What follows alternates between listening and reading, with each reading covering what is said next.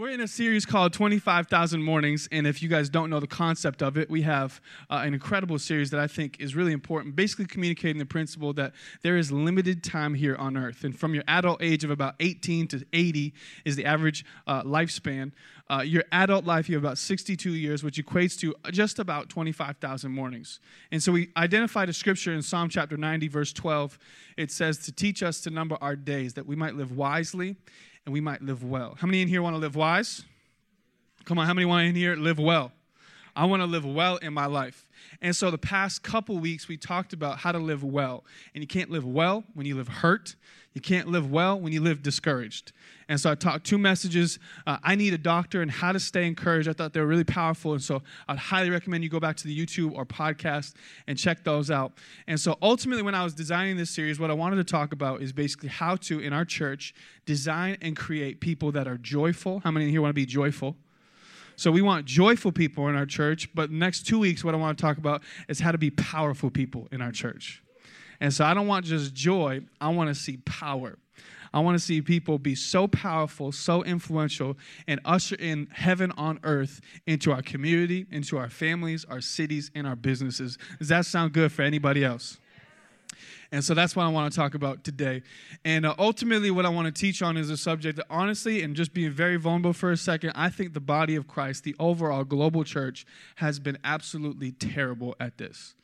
And I want to be honest because I think our church is pretty good at it, but I want to make sure it's a skill that we inquire of and we, and we develop is how to restore people well.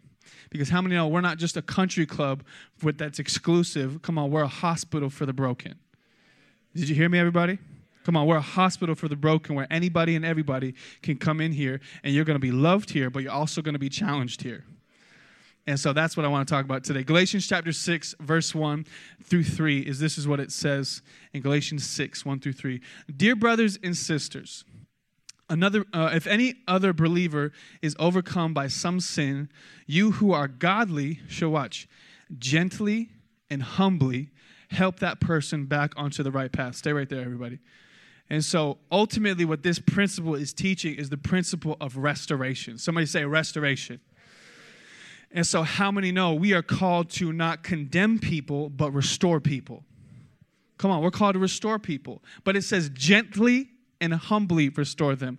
Listen, if you want to take down a thought, write this one down is this is when it comes to when people make mistakes or when people commit sin or people have issues, the goal is not to make them known that they're wrong. The goal is to make it right.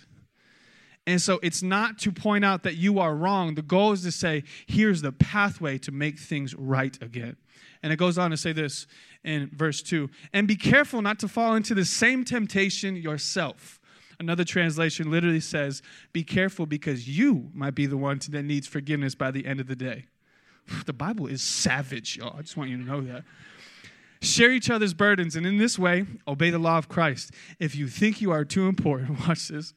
I told you the Bible savage. Too, too important to help somebody, you are only fooling yourself. You are not that important. What an encouraging message, everybody. Come on.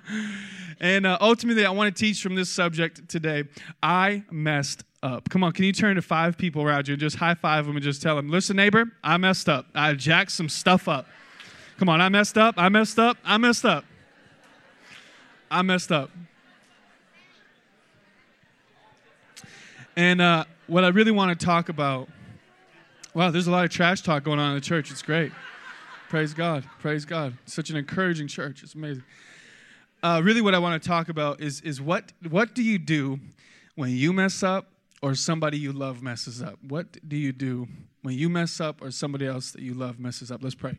Uh, Father, we love you, Lord. Thank you, Jesus, for an opportunity like this. I know just in this past service, God, uh, and getting to talk to people outside, uh, how deeply it ministered to them. And so, Lord, I want to speak directly to the leader in the greatness inside of every person, and I want to pull out the gold on the inside of them.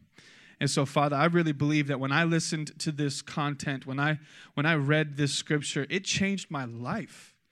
And so I pray that it would, it would do exactly that today. I don't want to just preach, I want to declare I want to prophesy today. And So, Holy Spirit, I ask for your help. Change us, challenge us, convict us today, Father. Uh, help us to, first of all, see Jesus, to encounter uh, the power of God, and to hear from heaven, Lord. We want to see miracles occur in this service. Help us to be powerful people. I want to be people of influence. I want to be people where we restore people. Uh, and so, would you help Connect Church to be able to do that today in Jesus' name? And come on, everybody said? Come on, everybody said? Can we all praise the Lord, everybody? Come on, clap your hands and lift your voice. Amen. Um, I, uh, I was going back into my memories and just kind of thinking, uh, what are some mistakes that I could share to my church family about some of the areas where I've really messed up in? And I thought to myself, I'm a little uncomfortable sharing my mistakes. And so, what I really want to do is uh, share my wife's mistakes. And so, um, I'm just kidding. That would be terrible. She's watching online, babe. I'm so sorry about that joke. Um, have you guys ever heard the story of the of the pool boy? Uh, ultimately, there's this young man who got this entry level position uh, for this hotel, and he was required to maintain and take care of the pool. And so he does his job, he's doing it with diligence, he's working hard, and ultimately he's filling the pool up and he leaves for the next day, comes back the next morning, realizes he forgot to turn off the water, and he realizes the entire pool deck has been completely flooded and it wrecked everything. So much so that it actually seeped into the ground, and uh, the water had ruined the bar beneath them, and it cost well over a $100,000 in damages. And so he was freaking out. And so he goes to his manager, passes in his resignation letter to his manager, and he says, I'm so sorry. And the manager responds, he goes, Young man, why in the world would I fire you or release you? Because I just made a $100,000 training and investment into you. that was a powerful story. Because oftentimes, what happens in our day, in our context, in our culture, is when people make a mistake, we push them out. You know, come on, any, anybody ever play sports in this room? I remember back in the day when I would play basketball, a lot of times we would go into the game, make a mistake, and as we got as we made a mistake, there was one particular coach, wasn't a great coach. He pulled us, benched us for the rest of the game. How many know this is the culture that we live in? And when people make mistakes, that's the best time to be able to teach and coach and mentor. And so listen, if you want to take a thought down, write this down is this is how you handle their worst determines if you ever get their best. Yeah.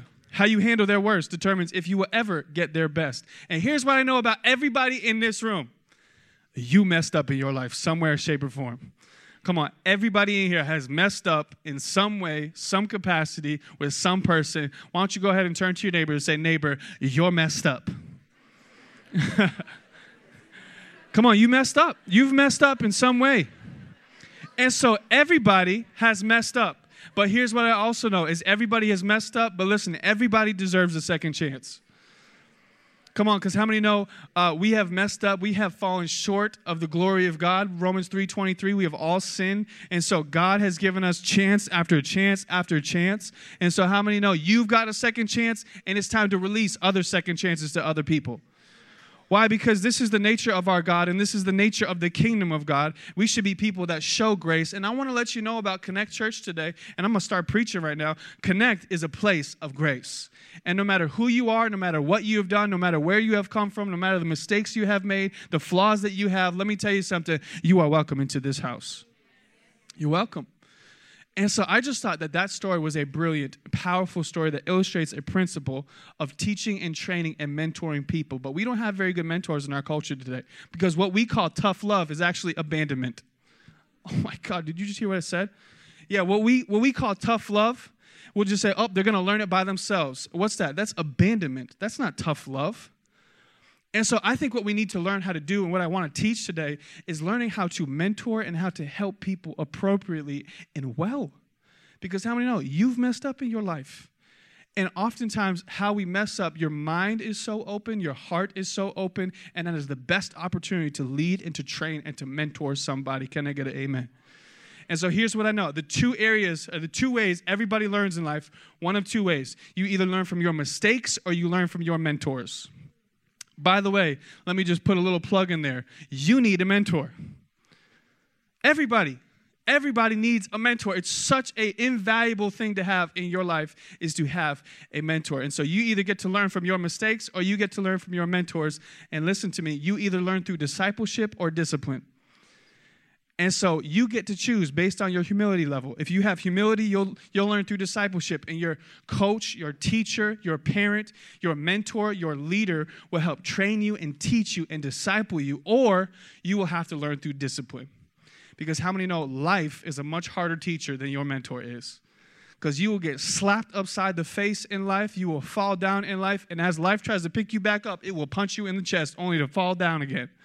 That's what happens with life. And so we either learn from mistakes or we learn from mentors. Let me show you and, and just express one of the uh, gravest mistakes I've ever made in my life.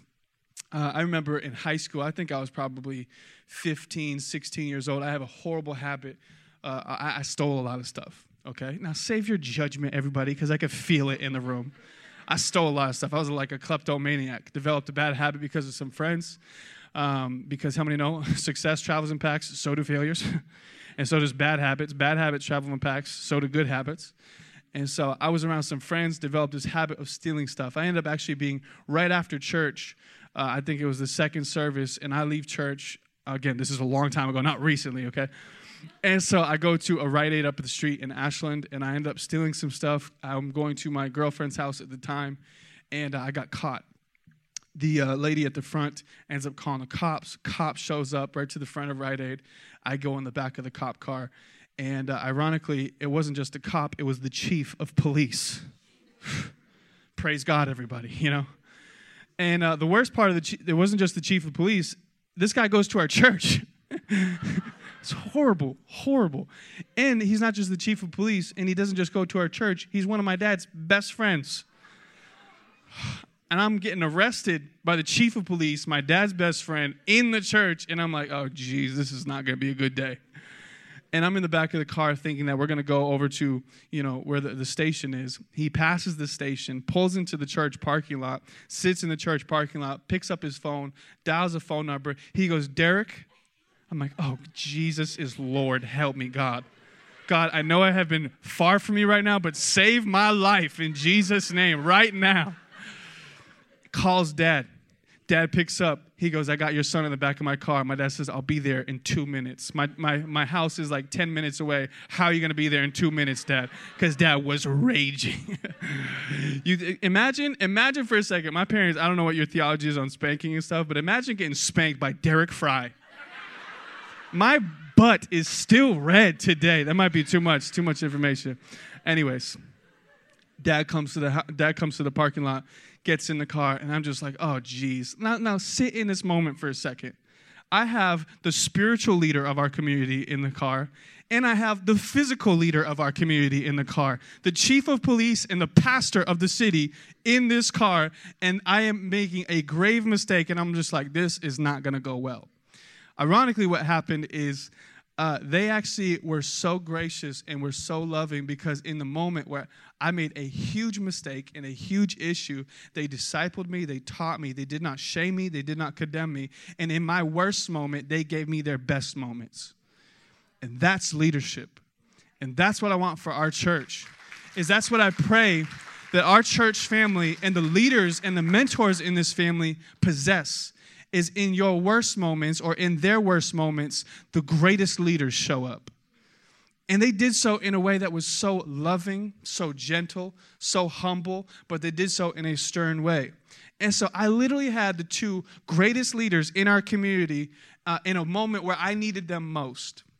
And that's what I want to talk about today is I really want to talk about two different categories. I want to talk to the mentors and to the leaders into the room and to the people that have made some mistakes in their life. Does that sound good for anybody? And so I want to talk about the mentors for a second because I'm telling you, you are a leader. Anybody hear that today? Come on, you're a leader. You're somebody, a person of influence, and people look up to you. And so when people make mistakes, and hear me, they're going to make some mistakes. Amen, everybody?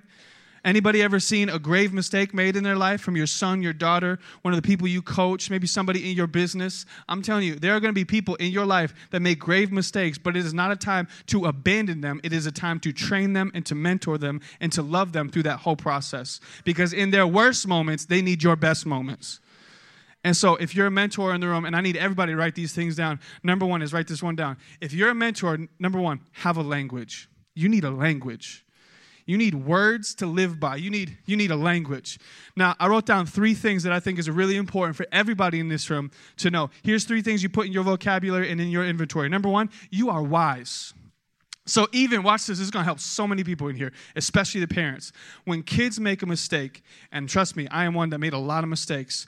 I love this because we need to learn how to separate what we are doing from who we are. And so, behavior and identity, oftentimes, especially with young people, are intertwined and married. And so, we need to separate that. So, although they made a stupid decision, they are still a wise person. Did you hear what I just said? So, even though they might have done something stupid or foolish, they are not stupid or foolish. And this is a time where they forget, and you need to reinforce it, mentors and leaders into the room. You are wise. Are you hearing me, everybody? And so, when a grave mistake is made, hear me, you need to reinforce the fact that they are actually wise and you're speaking identity over somebody. And I love that that's what the chief of police and my father did in that car.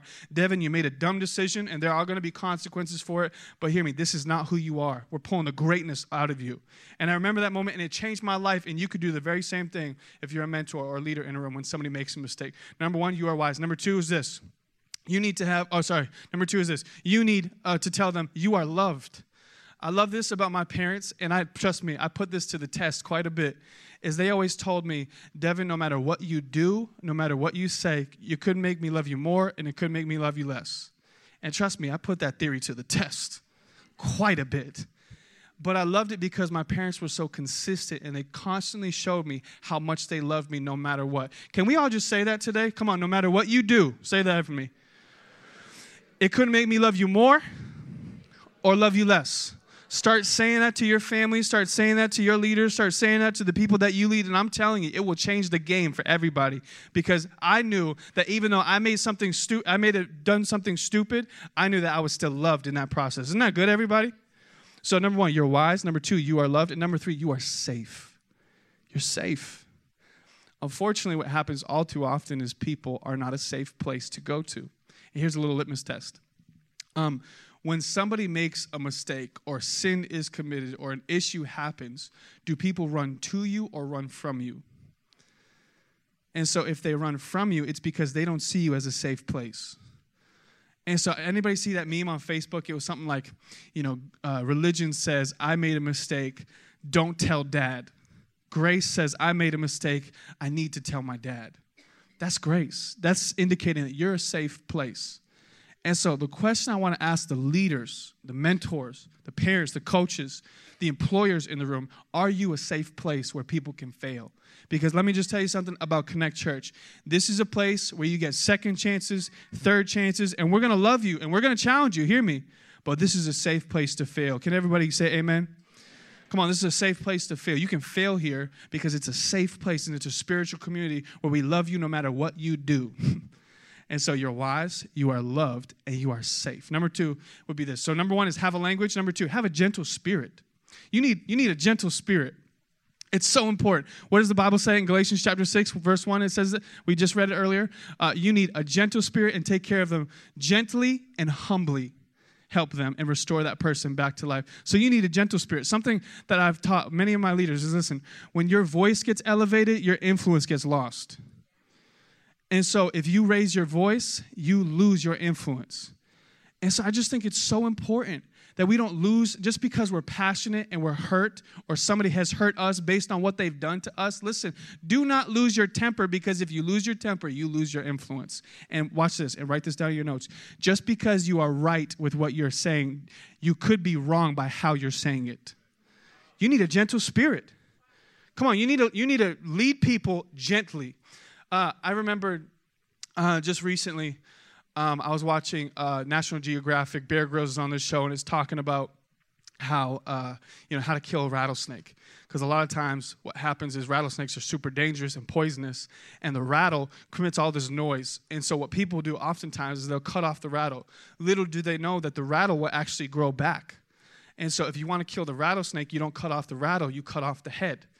And so, what happens a lot of times in leadership settings or in leadership environments or when people make mistakes is we will cut off the rattle. We'll cut off the symptoms only to realize that symptom is going to grow back.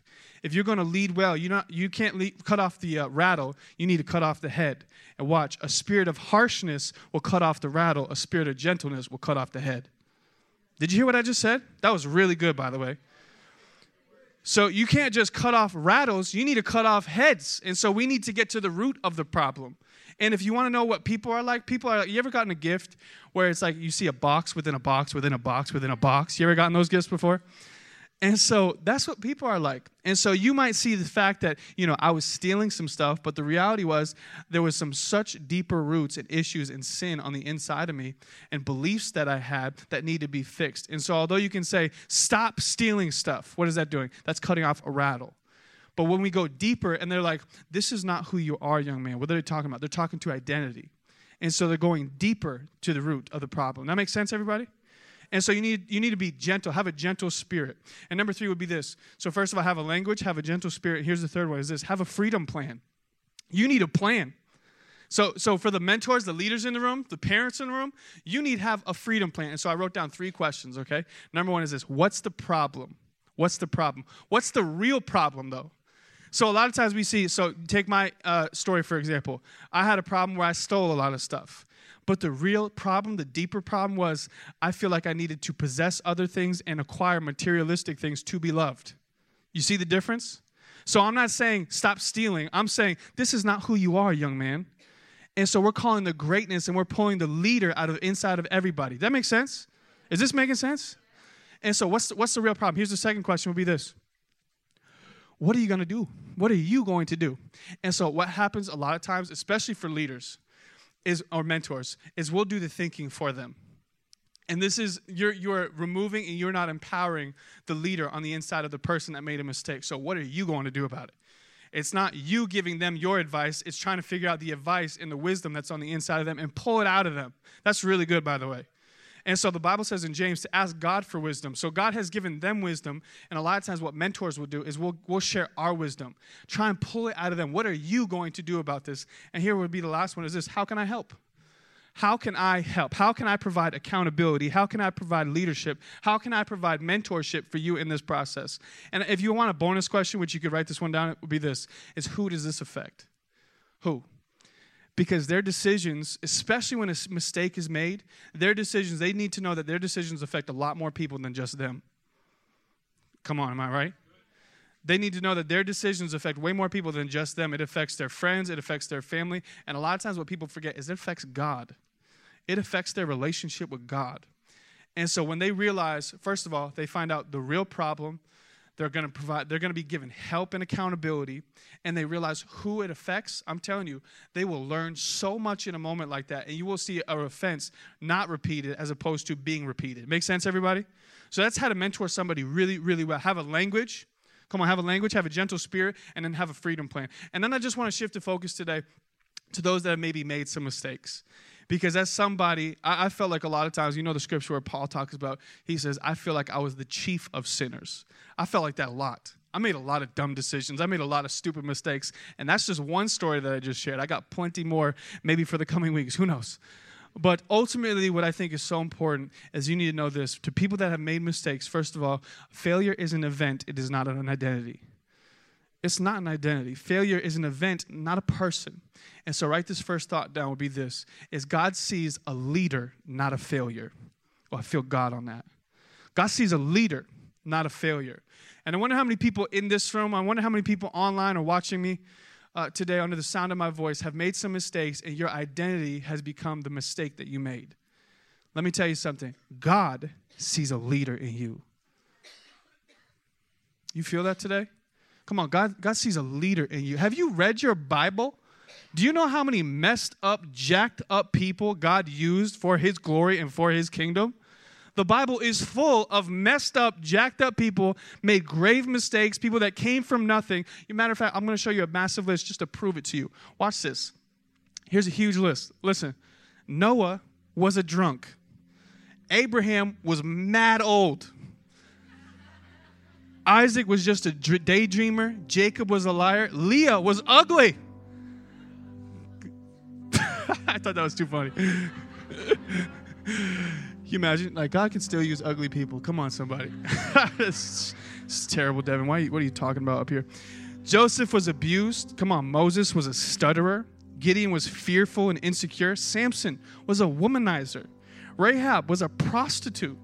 Come on, Jeremiah and Timothy were too young. David was an adulterer and a murderer. Can you pause for a second? Let's just not skip over that. David killed somebody and he committed adultery, and God says, still, he puts an identity over him. This is a man after my own heart.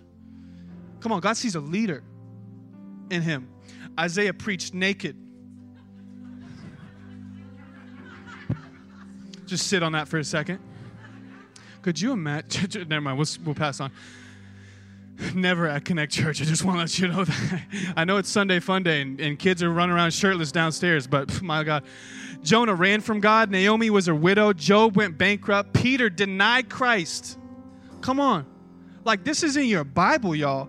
And this man ended up preaching to 3,000 people getting saved even after he denied Christ. It was not before it, it was after it. Jesus sees a leader. And Jesus was born in a small town, just this minuscule town nobody knew about. Paul killed Christians, he was a murderer of Christians. And hear me, Lazarus was dead. Listen, if God can use a dead man, God can use you.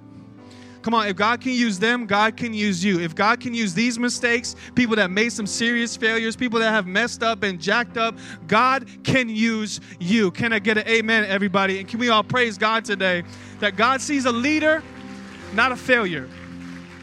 I want you to know that loud and clear. You might have made some mistakes, and hear me, I feel like I am a chief of sinners a lot of times. But let me tell you something God uses failures and turns them into preachers a lot of times. And I feel like I feel like I am the king of that. Is somebody that was so broken and so hurt and made so many stupid decisions, so many mistakes, finds himself in the back of cop cars in stupid environments, and yet God still can use somebody's life today. God sees a leader, not a failure. And here, number two is this is listen, there is more grace. God has more grace than disgrace. He's got more grace. Isn't that good news, everybody? Come on, God has more grace for you than your disgrace against God. And so, what does the Bible say? It's in Romans chapter 5, verse 20. It actually says, Where sin abounds, grace abounds that much more. In other words, where sin, where there's a lot of sin, there's even more grace. Come on, that should fire you up today. Because when you commit a sin, let me tell you something, grace is coming after you. And when you have great when you have disgrace, let me tell you something, God has more grace. And here's the last thought I just want to give you, which is this. Is for those that have made some mistakes, those who have committed some failures, I want you to know from this day forward, you need to choose your future over your feelings. Choose your future over your feelings. What do I mean by this? Well, we find it in uh, Genesis, I believe it's chapter 24. There's, there's these two brothers. One's name is Jacob, one's name is Esau. And Esau was the firstborn, and he inherited the birthright. And a birthright, what a birthright was, is basically it indicates the identity, the heredity, and the destiny of any person that carries that birthright. It says this is who he is, the firstborn uh, he's going to receive uh, this is where he this is who he belongs to is this family. And then his destiny basically stating in fact and the fact is that he would inherit all the resources all the finances all the wealth that the father and mother have accumulated. And this would be esau's at one point. But esau couldn't be more different than jacob. Esau was a hunter. Everybody follow me today Esau was a hunter, he was an outdoorsman, he was a manly man, and Jacob was more an indoors kind of guy. He would take care of the house, he'd be the one to take care of the food and stuff like this. And so Esau would come back from the field and he would go to Jacob and he would ask Jacob in Genesis 24, he would say, Jacob, I need some stew. I'm starving here. And the Bible says that he was exhausted and he was hungry which by the way he made the stupidest decision when he was exhausted and when he was hungry and you make stupid decisions when you're exhausted and you're hungry so be vigilant watch that and so he goes up to Jacob and he says, Listen, I need some stew. Would you make me some? And Jacob asks the most preposterous thing, I think, in the Bible. He goes, I'll make you some stew. I'll make you some food if you give me your birthright. Crazy. Basically, he's saying, Give me your future and I'll give you this bowl of soup. That's what he's saying. And Esau, because he, go, he literally goes, the Bible records, he literally says, What good is a birthright if I'm going to die? So he's exaggerating and he's lying to himself and he ends up exchanging his birthright for a bowl of soup. And I know a lot of times we hear a story like that and we judge him and we're like, geez, what is Esau thinking? But we do this a lot in our culture today because oftentimes what we do is we indulge in our preferences over God's promises. And so it's so valuable. What Esau neglected to do was take care and believe and, and watch over his future, and he just indulged in his feelings. And the Bible actually talks about it like this, and you've probably heard this before that God is the God of Abraham, Isaac, and Jacob. Watch. Because of what Esau did, it was actually supposed to be the God of Abraham, Isaac, and Esau. So history has rewritten itself, and his destiny actually rewrote itself because Esau indulged in his feelings and not in looking forward to his future. And what we need to do as a church is focus and shift our focus to be from uh, taking care and wanting the stew to the benefits of the birthright. Here's another way to say it would be this Don't ever give up the next 30 years for the next 30 minutes. Did you hear what I said? So, what happened with Esau, please don't let it happen to you. Because, listen, I want to tell you, you're a leader, not a failure. God has more grace than your disgrace. And hear me loud and clear. Today, you need to make a decision. I can't right everything that I did in the past. God's grace covers the past. There might be some consequences that I have to pay for right now on earth, but hear me today. We today, from this day forward, come on, we choose our future over our feelings, everybody. Amen, everybody? Come on, we choose our future over our feelings. So, mentors, leaders in the room, I'm speaking of the greatness on the inside of you. You need a language, you need a gentle spirit here's what you need you need a freedom plan. And for those that have identified themselves as a failure, I want you to know today, strongly, loudly, and clearly, you are not a failure. You are a leader. God has called you to impact the planet. You are called to be somebody that is a nation shaker, a generation changer. I want you to know that today. God calls you a leader. And God made, God see, we saw a lot of people that made a lot of mistakes, and God still used them, and God can still use you. He can still use you. I feel God in this room. He can still use you. Would you bow your heads and close your eyes? Because I believe there's some people in the room that need to respond to this today. You might have messed up. I want you to know God has more grace than your disgrace. And going back to my story for a second, I feel like God literally, divinely intervened on my behalf and sent two people that cared for me and loved me. And maybe you haven't had that in your life. And here's what I think the difference is is although I wasn't following Jesus, I was a son of Jesus. And I committed my life to Christ. And it's a process. I was sanct- I'm in the process of sanctification, basically meaning uh, I'm in the process of becoming more like Christ. But ultimately, I gave my life to Christ. And when you give your life to Christ, He looks after you. And so, mistakes you've made, mess ups that you've had, I'm telling you, God will go out of His way to protect you and to teach you and to disciple you. And I pray you don't have to get to the discipline stage. And so ultimately, what I think the difference is, is I was a child of God, and there might be some people that are just creations of God in this room. And so I want to offer an opportunity today to become a child of God. What does that mean? It says basically saying, I'm exchanging my trust and putting it on the cross of Jesus Christ because Jesus is the way, the truth, and the life. Nobody gets to the Father, nobody gets to heaven without Him. And I'm telling you, when you give your life to Jesus, Jesus, God, the Holy Spirit look out for you. And so I'm going to count to three. And on three, I'm going to ask you to boldly lift your hand up and say, I need to give my life to Jesus. I'm exchanging my trust in putting it in Him. And so on three, one, today is your day for salvation. Don't wait another minute. Two, Jesus loves you so, so much. Don't miss a moment like this. Three, if that's you, shoot your hand up and say, I want to say yes to Jesus. I see your hand and your hand and your hand. Thank you so much. I see your hand. Thank you so much. I see your hand in the back there. Thank you so much. I see your hand. Thank you so much. I'm so proud of you guys. I see your hand in the back right there. Thank you so much. Praise God. Praise God. Come on, would everybody repeat this prayer after me? Say, Jesus. Everybody say it after me. Say, Jesus, I repent of my sin. And I ask you to change everything for me. I am not a failure, I am a leader. You have called me, equipped me, and sent me for moments such as this. Now I pray from this day forward, I would choose my future over my feelings. In Jesus' name. Now, Father, I, I, I, seal that prayer in their hearts. Holy Spirit, would you guide them, lead them, protect them? I believe that their best days are ahead of them. Nobody in this room is identified as a failure. They might have some enemies out here, they do not have any enemies in this church. And so we are for them, not against them. We will lift them up, we will encourage them, Lord. And so we're going to sing right now, Father, and we're going to sing how great you are because you are the God of the second chance, the third chance, the fourth chance. And so we believe, Lord, that in moments like this, in an atmosphere full of faith, you can rewrite destinies. You can even change uh, how we see ourselves. And so do that today, Father, in Jesus' name. And come on, everybody said? Come on, everybody said? Come on, can we praise the Lord, everybody? Stand to your feet. Come on, let's stand to your We're going to worship God together. And we're going to sing, Great Are You, Lord. Because how many know our God is a God worthy to be praised? Come on, everybody. Our God is a God worthy to be praised. And so we've been given second chances, third chances, fourth chances. And I want to give you an opportunity right now to be able to lift your hands and lift your voice to sing praises to our God, to say, Thank you, God, for what you've done with my life. And so, Father, we lift our hands right now.